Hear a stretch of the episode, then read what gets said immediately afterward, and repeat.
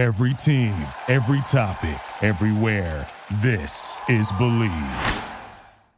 Are you looking to wager on all the big games in sports? Well, I have great news for you. BetOnline, our partners, they continue to be the number one source for all your basketball betting needs this season. You'll find the latest odds, matchup info, player news, and game trends. And hey, as your continued source for all sports wagering info, we're talking about live betting, free contests, live scores, and giveaways all season long. Always the fastest and easiest way to bet on all your favorite sports and events like M M A, tennis, boxing, golf, M L B, N F L, N B A. It's all there. All you have to do is head on over to bet online dot a g. That's bet online dot a g to join and receive your one hundred percent welcome bonus with your first deposit. Make sure to use our promo code, though, when you do this.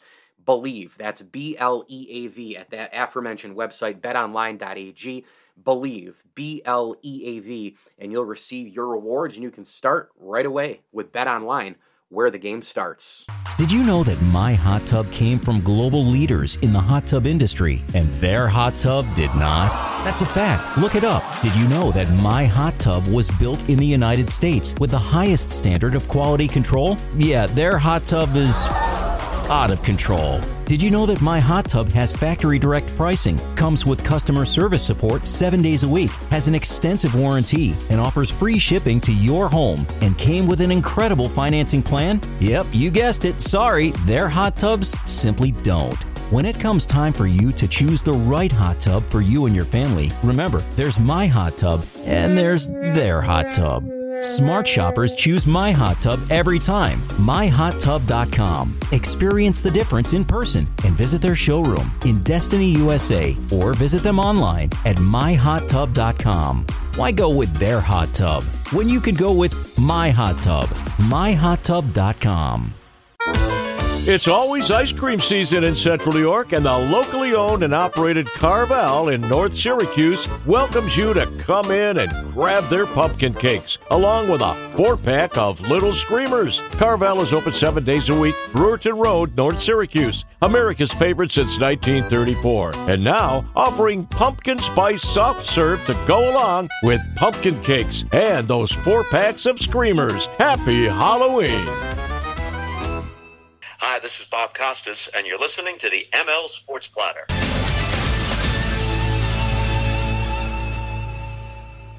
The M L Sports Platter, back with you all over the major platforms. Make sure you download, subscribe, rate, and review. We are brought to you by BetOnline and presented by Stanley Law Offices, Barks and Rec Doggy Daycare, my hot tub dot com, and our great friends over at the Allen Angus Pub. Hey, if you're in and around Central New York, make sure you stop by before and after all the big events. We're talking concerts, entertainment, crunch hockey, S U hoops, and football. They've got the best darn Angus burger in town, so make sure you head on over there and grab that. And I do want to throw a tip of the cap thank you as well to the friends of the M L Sports Platter, the Alonzo family, the Swan and Whitaker families, Bob Lindsley and Daryl Abert. I am so thrilled to bring onto the program Jonathan Clegg. He is now the co-author of uh, a brand new book. It's One Rivalry, Two Goats, and the Era That Remade the World's Game. It's Messi versus Ronaldo, online where books are sold, and of course at your nearby bookstore. And don't forget, Jonathan also uh, co-authored uh, with Joshua Robinson, The Club, which is just an amazing, amazing book that I read, uh, how the English Premier League became the wildest, richest, most disruptive force in sports. It's easily one of the most interesting, fascinating, and, and, and great storytelling books that you will ever read. Now Jonathan Clegg and Joshua Robinson, they've done it again. And here is Jonathan Clegg, the co-author of Messi versus Ronaldo. Jonathan, thank you so much, and congratulations on yet another spectacular soccer read, man. Good, thank you. Thanks, thanks so much for having me. All right, let's get into, first of all, you know, kind of when Ronaldo and Messi both got up to the elite level, you know, in, in soccer. Did, did it happen right from the get-go, do you think, it where they, they became these global icons and soccer legends and all the rest? Because they've been kind of, you know, considered by many the two best really of all time at this point. Yeah, and they've certainly dominated, like, the soccer, world soccer landscape for the best part of fifteen years now. So uh, they have had a long time at the top. But, um, but no, they didn't, neither of them arrived, like, fully formed. Um, soccer is one of those weird sports where, because the um, professional players can start so early, as young as sort of sixteen, seventeen, eighteen, um, sometimes, uh, the, prom- the most promising kids are known about from the age of sort of twelve or thirteen. So um, both Messi and Ronaldo were known about within soccer circles, certainly, um, from their sort of mid-teens. Uh, it took both of them a little while to uh, develop into fully formed uh, world stars. Uh, Cristiano Ronaldo took three or four years at Manchester United um, before he sort of flourished in the um, two thousand six, seven season, uh, and then again the following year, where he really sort of uh, stepped up a level and went from sort of promising kid to a dominant star. And um, and Messi, although a couple of years younger, Uh, his his timing was similar. Uh, that that that sort of first season after the two thousand six World Cup, uh, where both of them really emerged as uh, the dominant players in the world, um, which was which was good, because it was a time when uh, world soccer was kind of looking for stars. A lot of the, the sort of best players um, from the from the previous decade were kind of nearing the end of their careers. Uh, guys like Zidane, the Brazilian Ronaldo. Um, you know, some the, the biggest stars of the of the past ten years were sort of all either reaching an age or, or declining in fitness where they weren't what they once were, and so we had this sort of dual arrival of Messi and Ronaldo um, at, at the top of the game, where they've resided pretty much ever since. Okay, if you had to win one game, who would you take? Well, uh, that's a great question. Um, you know, I think. Because they're different um, players, you know? They're different players. Yeah. They're different players. Okay. It, it might depend on what the rest of your team looked like. You sure, know? sure. Um, if you needed a guy, uh, the sort of ultimate scorer, the poacher, the guy who would be guaranteed to put the ball in the net, that would probably be Ronaldo. Um, if you needed someone to sort of pull the strings um, and create plays as much as finish them off, you might go You might go with Messi. Um, you know, both of them... They, they spent so long at the top that both of them have had, you know, um, their fair their fair share of, of triumphs, obviously, but also disappointments uh, on the biggest stage. Um, neither of them have won a World Cup, as you know, but Messi reached the final in twenty fourteen and lost that game. Um, they both had disappointments in Champions League finals, uh, although Ronaldo holds the edge in um, in Champions League trophies. But but but like I say, I, I think it would depend a little bit on what the rest of your of your team looked like, um, because as much as they are, um, you know, in in many ways uh, similar in terms of their sort of competitiveness, their um, uh, their, their you know all time greatness, uh, they are they are different players on the field. Okay, so what do you think will ultimately, Jonathan, be the legacy of Ronaldo and the legacy of Messi? I know that there's still probably a lot there to still to be written. Right, but what yeah. what do you think we're going to look back on years from now and be and, and stamp, you know, the legacy? Because that, you know, when it becomes Ronaldo and Messi and Tiger Woods and, you know, Wayne Gretzky and Michael Jordan, I mean, that, that's where that that's the category these guys are in, in my opinion. Um, you know, that's Roger it. Federer, Djokovic, Nadal, that that kind of elite, elite Tom Brady status, you know, way, way, way, way up on the sports mountaintop. We always look back and we and we compare things with, with, with the word legacy. So what will the legacies be of these two guys? Yeah, I think that's right. They, that is the that is the rarefied air that these guys occupy, up there with the a- absolute all-time greats in any other sport. Um, you know, I think I think when we think about the legacy, it's important to note that their legacy could be dramatically different in, you know, six weeks from now, because we got a World Cup coming up in three weeks. Um, which will be the last World Cup for, for these two guys. Um, they both said as much. And so that will be their final World Cup tournament and the final chance for one of them to win it. And wow. if one of them were to do that, oh. I think that would probably be the sort of, um, you know, final uh, achievement, the, the ultimate triumph that would push one, you know, one above the other. We would be able to definitively say that, like, Messi or Ronaldo had the greater career. Um, and that would probably push one of them over the edge. If if neither of them do that, and, and I, we should probably not expect them to at this stage, they are in the sort of twilight of their careers by now, then I think um, it will be, their legacy will be a bit like the um, analogy you made to tennis, where we had Federer, Nadal, and Djokovic all um, thriving and playing at, the, at their peak at the same time. I think we will look back at that as like the big three era in tennis. Nadal, Federer, Djokovic, maybe... you had your favorite, but it was hard to say which of them definitively was better. And I think that's what we'll get with Messi Ronaldo too. I think we'll come to look back on this era as the Messi Ronaldo era. Writing the book, kind of almost we almost came to think of them as like one one person, Messi and Ronaldo. It's, it's almost like they're they're one entity, because they, they the way that they both dominated the game for so long, the way that they each impacted the game, completely transformed world soccer during their time, both on the field but also as a business proposition. They they wrought uh, uh, you know many changes to the way that the game is played, the way the game is perceived, the global um, reach of the game, um, celebrity in, in, in the twenty-first century even. Like they, they both they both changed so much about about how we, we see soccer and how soccer players are viewed around the world, that I think that we'll ultimately come to see their era as like the dual era of Messi Ronaldo rather than one or the other. Jonathan Clegg, our guest, a couple more questions for him on the M L Sports Platter. He's a co-author, along with Joshua Robinson, of Messi versus. Ronaldo, One Rivalry, Two Goats, and the Era That Remade the World's Game, Amazon dot com and online, where books are sold, as well as your nearby Barnes and Noble uh, stores. I, I got to tell you, I love the club. I thought it was great. You guys you guys crushed that one with the English Premier League, you know, becoming the wildest, richest, most disruptive force in sports. I mean, the st- the stories and, and, and, and the digging and, and, and just, oh my goodness, it was such a good book. And now you have this one here with Messi versus Ronaldo. And I always ask this to authors, Jonathan, like when you when you keep writing books, you know, does it become easier? Does it become harder? I mean, what about these two books? You know, how do you parallel these two, you know, similarities, differences in terms of you, the author? Yeah, so um, that's a great question. And, and uh, you know, I think that... Um, The Club uh, was the book that uh, Josh and I were born to write. Like, we both grew up in the U K at the time that the Premier League was formed. Love the accent, by the way. Transformed into the, the, the huge yep. um, sort of behemoth that it is right now. Yeah. So uh, we sort of had been living our whole lives and certainly, like, working our whole professional careers, um, covering that story. It just felt like the natural book that we should write.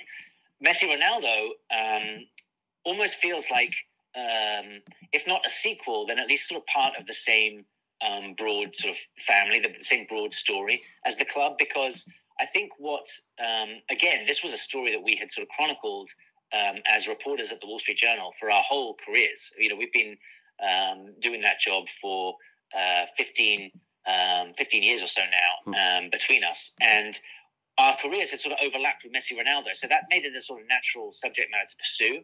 But I also think that the Messi Ronaldo era, the fact that um, that arrived, um, you know, twenty years, uh, fifteen, twenty years after the Premier League had been formed is not a coincidence. You know, a lot of the changes that the Premier League um, made in world soccer uh, ended up having the knock-on effect that um, gave rise to the Messi Ronaldo era. The, the, the response from Um, Spain, the La Liga in Spain, as the, their professional league is called, um, to the Premier League's growing power, financial might, and success in the Champions League was to sort of um, crystallize a lot of its uh, a lot of its own power and and um, and you know economic strength around its two biggest clubs, uh, Real Madrid and Barcelona.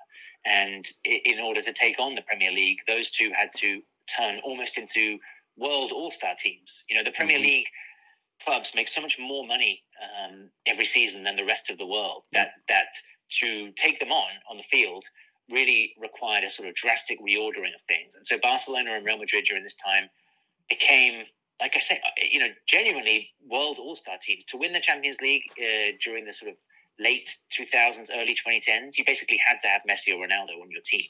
And what that meant was that a lot of the other best players in the world, the leading stars of world soccer, ended up joining Real Madrid or Barcelona just to make sure that they would have a chance of lifting that trophy, and ended up being sort of B and C list actors or supporting players on those Real Madrid and Barcelona teams. So you had Messi and Ronaldo leading them, Messi at Barcelona, obviously, Real Madrid, at, uh, uh, uh, Ronaldo at Real Madrid.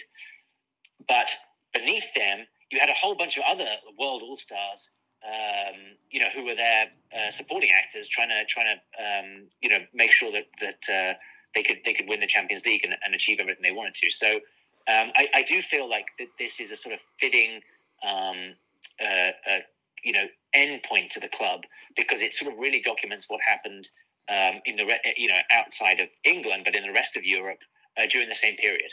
Yeah, that's a great answer. You know, a lot of times in sports, when a football game's going on, somebody will say Patrick Mahomes is the Steph Curry, you know, and, and they make those comparisons. Um, That's right. He's the Steph Curry of the National Football League with the way he dazzles and all the rest. Um, if if you were to say Ronaldo and Messi, right, they're the Ronaldo and Messi of, or vice versa. Do, do you yeah. do you see any comparisons across the sports landscape with these two guys? Yeah, I mean, I definitely think um, the Ronaldo one is pretty easy. I think Ronaldo and Kobe are like perfect oh, yeah. matches. Good one. Yeah. Um, they are just like both insanely competitive, maniacally driven. Yeah. You know, um, Kobe famously was like, you know, in the gym knocking down jumpers at like one, two a.m. Ronaldo's the same, uh, spends his entire life basically in ice baths, just like icing his muscles to get ready for the next game. Um, both, you know, physical specimens dedicated to doing absolutely whatever it took to um, to win. Um, so I think that, that, that one's a good a good comp for um, for Kobe, also for, for Ronaldo. Also a bit like um, Kobe, um, even though I think that Messi, um, and you know, it's it's hard to tell with these things. Ronaldo has like uh, you know a bazillion uh, followers on Instagram and Twitter, but my sense is that Messi is maybe more popular among um, soccer fans, especially casual fans, than Ronaldo. But players really like are, are really drawn to Ronaldo in the same way that like N B A players were really drawn to Kobe. You know, they they all really respect and, and wanted to emulate Kobe. Um, so I think that, that comparison is really is really neat and, and easy to make.